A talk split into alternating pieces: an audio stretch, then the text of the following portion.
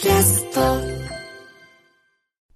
これ90年代の話なんですけど、僕も20代だった頃にね、えーなぜかカラオケバーなのか、ちょっと高級クラブみたいなところなのか、まあスナックなのかね、まあそういうちょっとカラオケがついているお店に連れてかれることってあって、そこに必ずいる、えーアフターっていうか、ちょっと高級なお店のお姉さんを連れた、お金を持ってるおじさん、えーどこの業界かもわからないんですけど、そういう人のカラオケを聞く機会がね、えーたまにあったんですよね。そこで気になったのがね、なぜか彼らはみんな、オネスティを歌うんですよ。ビリー・ジョエルの。W-E-L-O-V-E 108. FM. Our radio, your station for news.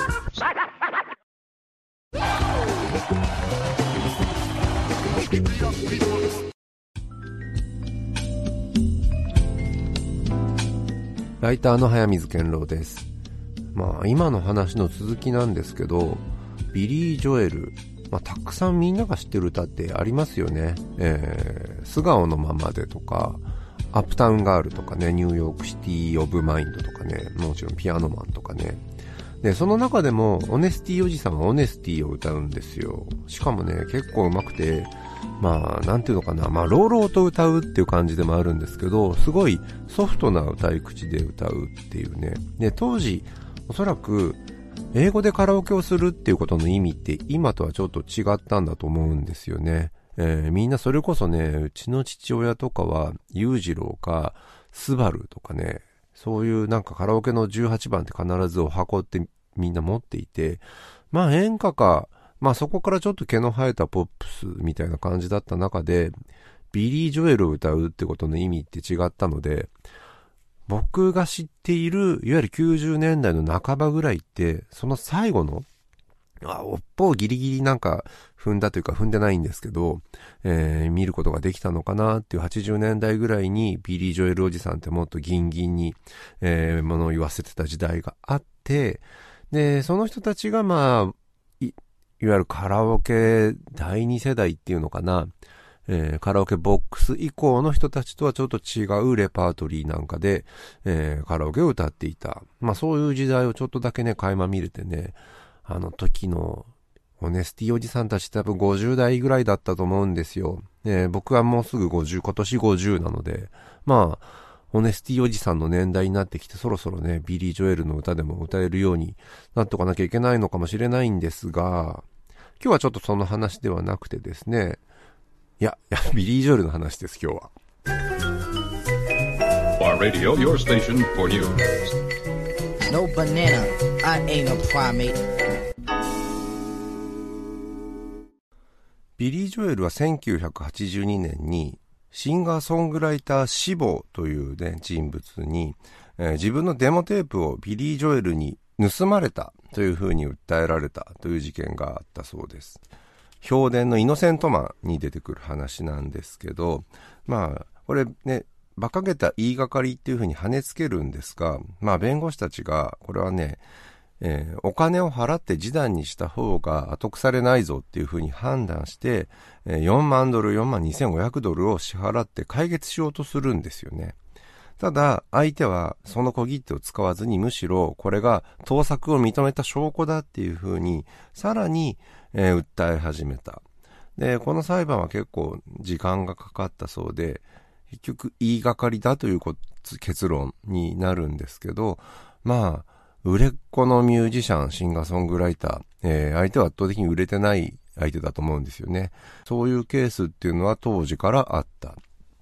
で、この話で思い出すのはつい先日のね、エド・シーランの盗作の裁判の件なんですけど、彼の場合もコード進行とリズムパターンがマービン・ゲイのレッツ・ゲット・イット・オンに似ているっていうことで訴えられていて、これマービン・ゲイの共同制作者の遺族に訴えられたそうなんですけど、ここではエドが勝っています。で、これは、エド・シーランの場合は、まあ、以前にも盗作騒動っていうのがあって訴えられて、その時は、えーエド・シーランが勝っただけではなく、裁判費用を相手に支払わせるっていうところでも、えー完全勝利をしてるんですよね。で、今回のケース、まだちょっとわからないんですけど、いわゆる人気者、作詞作曲含めて音楽を作っている有名な人、そこに盗作騒動で訴えたりすると、まあ、売名行為だったり、えー、ビリー・ジョエルの場合みたく示談金をもらえるっていうような前例があったりとかすると、まあ、それを後を絶たないっていうようなね、えー、悪兵が続いていく。エド・シーランはそのことを断ち切るという意味でも業界内にルールを作らない。そのために相手の、相手に裁判費用まで支払わせるという手段に出た、えー、ということだと思います。今回のエド・シーランのケースだと、これが盗作と認められるぐらいなら、自分はポップミュージックを続けていくことは無理だっていうようなね、筒井康隆の絶筆宣言みたいな強いメッセージとして打ち出していました。まあ、本当にこれがアウトって言われてしまうと、世の中のポップミュージックのどれだけが生き残れるんだっていう話、そもそもっていう話のね、レベルの、えー、今回盗作問題だったと思います。で、ビリー・ジョエルの話に戻すんですけど、70年代、80年代かけてずっと彼は新しい作品を作り続けている、まあ一線のミュージシャンだったんですけど、その時期時期によって何がやりたいのかどんどんスタイルが変わっているし、何に憧れているのかなっていうのが割と透けて見える存在でもね、あったんですよね。例えば、ピアノマンってね、ピアノマンって言いながら、実はハーモニカがすごい使われていて、フォークミュージックの影響が強かったり、まあそこから AOR に流れていったと思ったら、1950、60年代のスタンダードな R&B をやる時期があったり、まあその後、いかにもまあスティン、これスティングの影響で作りましたよねっていう、イングリッシュマン・イン・ニューヨーク風の曲に展開に80年代になっていったりとか、それよりちょっと前のことなんですけど、ピアノを捨てて急にギターを持ってロックンロール宣言をしてみたりとか、急に俗っぽい立ち振る舞いをしたりするところとかがね、ものすごくね、ポール・マッカートニーの影響が強い部分なんですよね。そこが多々ある。えー、時折ね、ものすごくね、ダサい曲作ったりして、まあそれはそれでポピュラリティを得て、売れたりするんですよ。マイライフとかがそうだし、で、ハートにファイヤー。これもめちゃめちゃ大ヒットですけど、これらはね、なんかすごいね、ポール・マッカートニーが時折やる、まあ、ダサいポールをさらに煮詰めたような感じのポップス。えー、そういうものを突然やり始めたりするのがビリー・ジョエルの面白いところだったりするんですよね。えー、未だにね、日本の CM では常にビリー・ジョエルが2曲以上使われているって状況がおそらく30年以上続いてると思うんですよ。そういう意味ではね、そんなアーティストは他におそらくスティービー・ワンダーぐらいしかいない。日本人がビリー・ジョエルのことを特別愛しているなっていうようなのね、そういうところからも見えてくる気がします。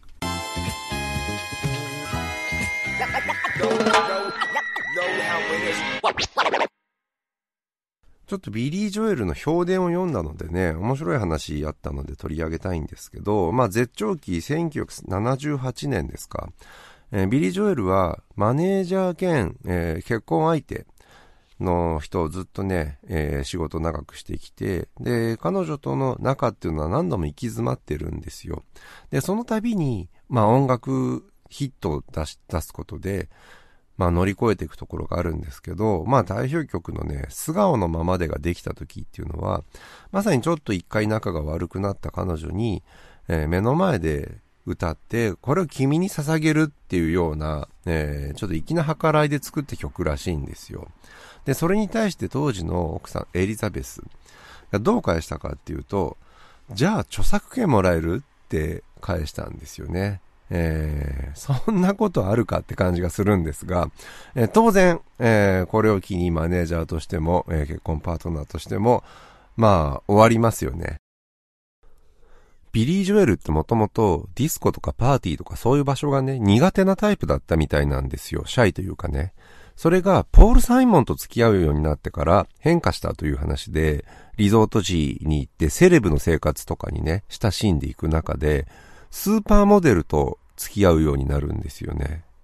ニューヨークの、まあ、高級住宅街のアッパーイーストサイドえー、そこに暮らしているような女の子、スーパーモデルと付き合い始めるわけですけど、まあ、そこで浮かれてアップタウンガールっていう曲を書いたりとかね。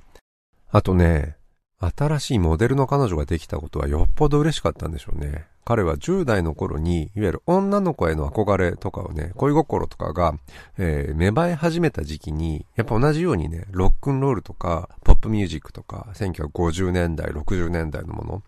のを聞いていたことを思い出して、その二つが、まあ、ごったまぜになったような新しいアルバムを作るんですよ。1983年のアン・イノセントマン。ちょっとここで参照したいのはですね、Spotify のビリー・ジョエル・ギルティ・オア・イノセントっていうプレイリストがあるんですけど、これはね、えー、誰でもアクセスできるもので、これにビリー・ジョエルの曲、アルバムの順番に入っている中で、元ネタになっている曲のリストになっていて、非常に面白いんですよね。えー、1曲目からオーティス・レディングのリスペクト。まあ、アレサ版が有名ですけど、元はオーティスなんだね。で、ウィルソン・ピケットとか、えー、またオーティスがあってて、で、サム・クックとかね、ジェームス・ブラウンのアイガッタ・フィーリングとか、なるほど、こういう要素で、このイージーマネーって曲ができてますと。えー、次はドリフターズとベイキングが並んでいて、これはインノセントマンっていう、まあタイトル曲ですよね。で、次、まあロンゲストタイムとか有名な曲なんですけど、これの元ネタも書いてあったりとか、まあいろんな曲が元になっている。で、その中でね、まあ、えー、これは、フランキー・ヴァリとか、えー、シュプリームスとかね、ダイアナ・ロスがいた、えー、モータウン・ビートであったりとか、フィル・スペクターだったりとか、まあ本当に1950年代、60年代のポップスのスタンダード、えー、これをいろいろ継ぎはぎというかね、あからさまにビリー・ジョエル自身も、えー、それの参照で音楽を作ってますっていう、まあある種のコンセプトアルバムなんですよね。それを1980年、83年の、いわゆるまあ当時トップスターの一人だったビリー・ジョエルがやってるっていうのが面白くて、日本ではその1年前ぐらいかな大滝栄一がアロングバケーションを出していて、まあこれもフィリスペクターとかね、60年代の音楽の、まあある種のごったにとして作られているっていう、まあ大滝栄一がミュージシャンズミュージシャンみたいな立場から、えー、まあこういう、えー、録音のある種の遊びとして作ることと、ビリー・ジョエルがアルバムとして作るってまたちょっと意味が違うと思うんだけど、その時代もね、なんか同時代性とか含めて面白くて、このプレイリスト自体の、えー、これ実はプレイリストを作っている人っていうのはまあ名前出てきているんですけど、僕はね、実はブログをずっと読んでいる人で、これは、えー、ストレンジャー・ザン・パラダイスかな。シャーデーのブログ、これシャーデー業界で有名って言い方が正しいのかわからないんですけど、誰が書いているかわからないけど、ものすごい知識量で書かれているブログがあって、で、今は更新されてないんですけど、えー、僕はずっと多分10年以上、まあ、しょっちゅうというかね、たまに更新されてるのを見に行くっていうような、えー、読者なんですけど、その人が作っているプレイリストで、非常にね、まあ、シャーデーのプレイリストとかもあるので、そっちも面白いんですけど、まあ、ビリー・ジョールに関しては、まあ元ネタガイド、プレイリスト、えー、と比べて聞けるような構成になっている。ちょっとプレイリストの批評性みたいなところでね、非常に面白いんですけど、本当にこの人何者なのかなとずっと思っていて、ちょっとブログが途絶えてるのはね、えー、心配なんですけど、これたまにそういうね、同じような、えー、同業者の中で話題になって、これ、俺彼が書いてると思ってたけどっていう人が違ったりとか、え、あの人じゃないの？みたいなことがちょくちょくね、えー、話題に上ることもあるブログなんですよね。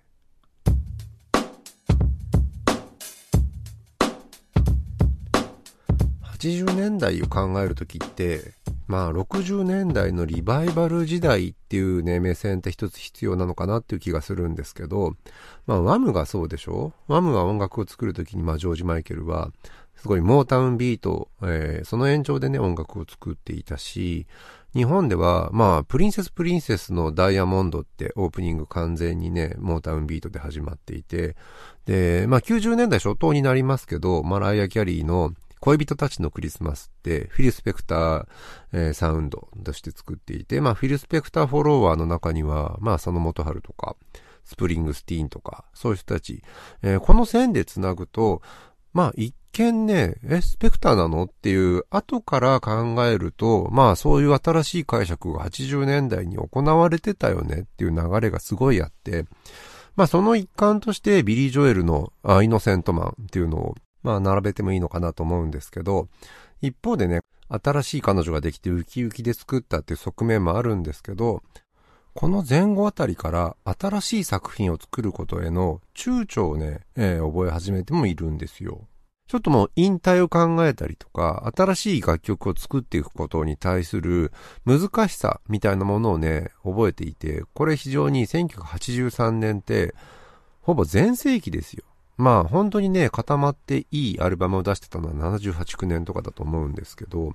83年4年ってね、日本で洋楽のミュージシャンの人気ランキングをやったら、雑誌なんかで出てくるのって、それこそね、マドンナ、ワムとかよりもビリー・ジョエルが上でした。僕これ、FM ステーションの人気投票をね、その後バックナンバーとか見てるときに、えー、ビリー・ジョエルなんだってなんかね、わかるような気分と、なんかちょっと普遍性というか、日本人にとっての普遍性ですけどね。なんか、ビリー・ジョエルって、洋楽マニアだけではないし、さっき言ってたような、それこそ、オネスティおじさんが歌うレパートリーにするような、おそらくかつてはマイウェイだった座にね、ちょっとビリー・ジョエルがいたりするような、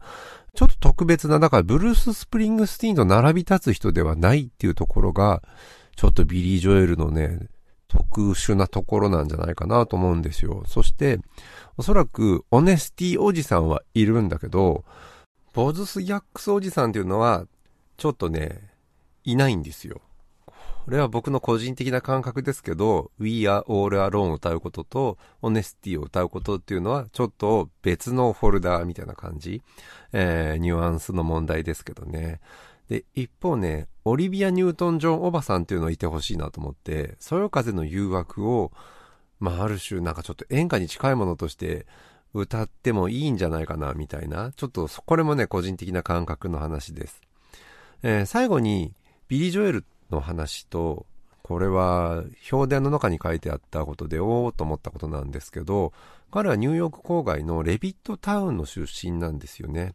いわゆる大量生産型住宅っていうのが戦後に出てきた時に、これ、まあみんな確一的な風景みたいなことがね、レビットタウン化っていう、まあレビットタウン、実際作っている公社、公社じゃない、これ民間企業の、えーいわゆる住宅建設会社があるんですよ。で、そこのテストケースというか最初の街が実際にレビットタウンという場所だったから、そこから広がっていくんですけど、ビリー・ジョエルはそこで生まれているんですよね。で、彼は母親と二人暮らしが長い、父親の不在みたいなことが、えー書かれています。この辺はね、スティーブン・スピルバーグとちょっと似ているというか、彼の場合、不在ではなくて、映画の中で不在に書く理由があった。これ、フェイブルマンズって映画を見るとわかることなんですけど、同じく戦後生まれ、郊外住宅育ち、そしてまあ父親が不在である。そしてまあユダヤ人のユダヤ教徒のお家に育っているってとこも含めてかなり共通点があるんですよね。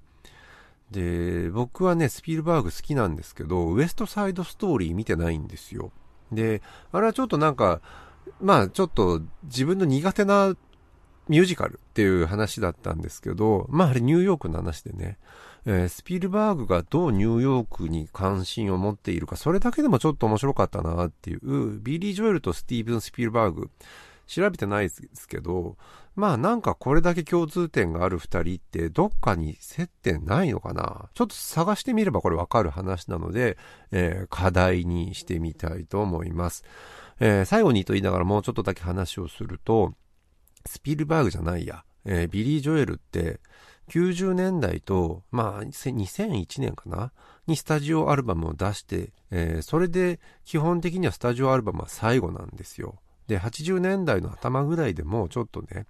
えー新作を作るっていう意欲に関してはかなり撤退していた。まあそれまでたっぷりヒット曲があるので、そこから先はベスト版とかね、えーライブ専門のアーティストになったり、途中でクラシックに転向するって言い出したり、ちょっと相変わらずビリー・ジョエルらしいなっていうような、えー転向転向みたいなのがあるんですけど、非常にね、一線の新作を作り続ける、えー表現をし続けるっていうところから撤退して、えー焼き直しとかライブとか、これ決して悪いことではないというかね、本当にファンってその方が嬉しい部分ってわかりますかね？なんか、新しいアルバムのつまらないプロモーション、えー、プロモーションじゃないや、えー、ライブをやられるよりも、もうヒット曲満載のベストライブやってくれた方が嬉しいじゃないですか、みたいなことも含めて、そこに、えー、乗り出した、踏み出した、えー、ビリー・ジョエル非常に早かったなっていう感じとかも含めて、なんかやっていくミュージシャンとしてトップでいることの難しさみたいなのも含めてのね、ちょっとビリー・ジョエルの、えー、話っていうのを今日してみたかったなという感じでした。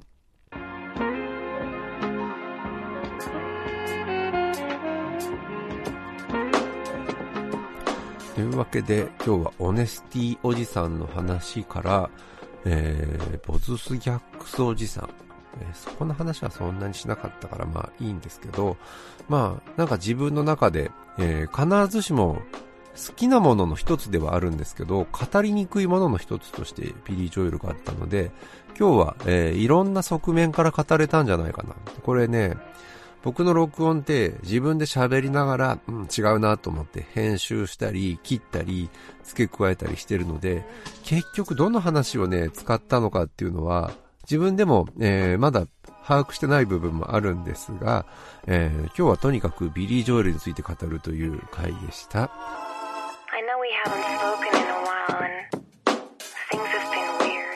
ここまでライターの早水健郎でした。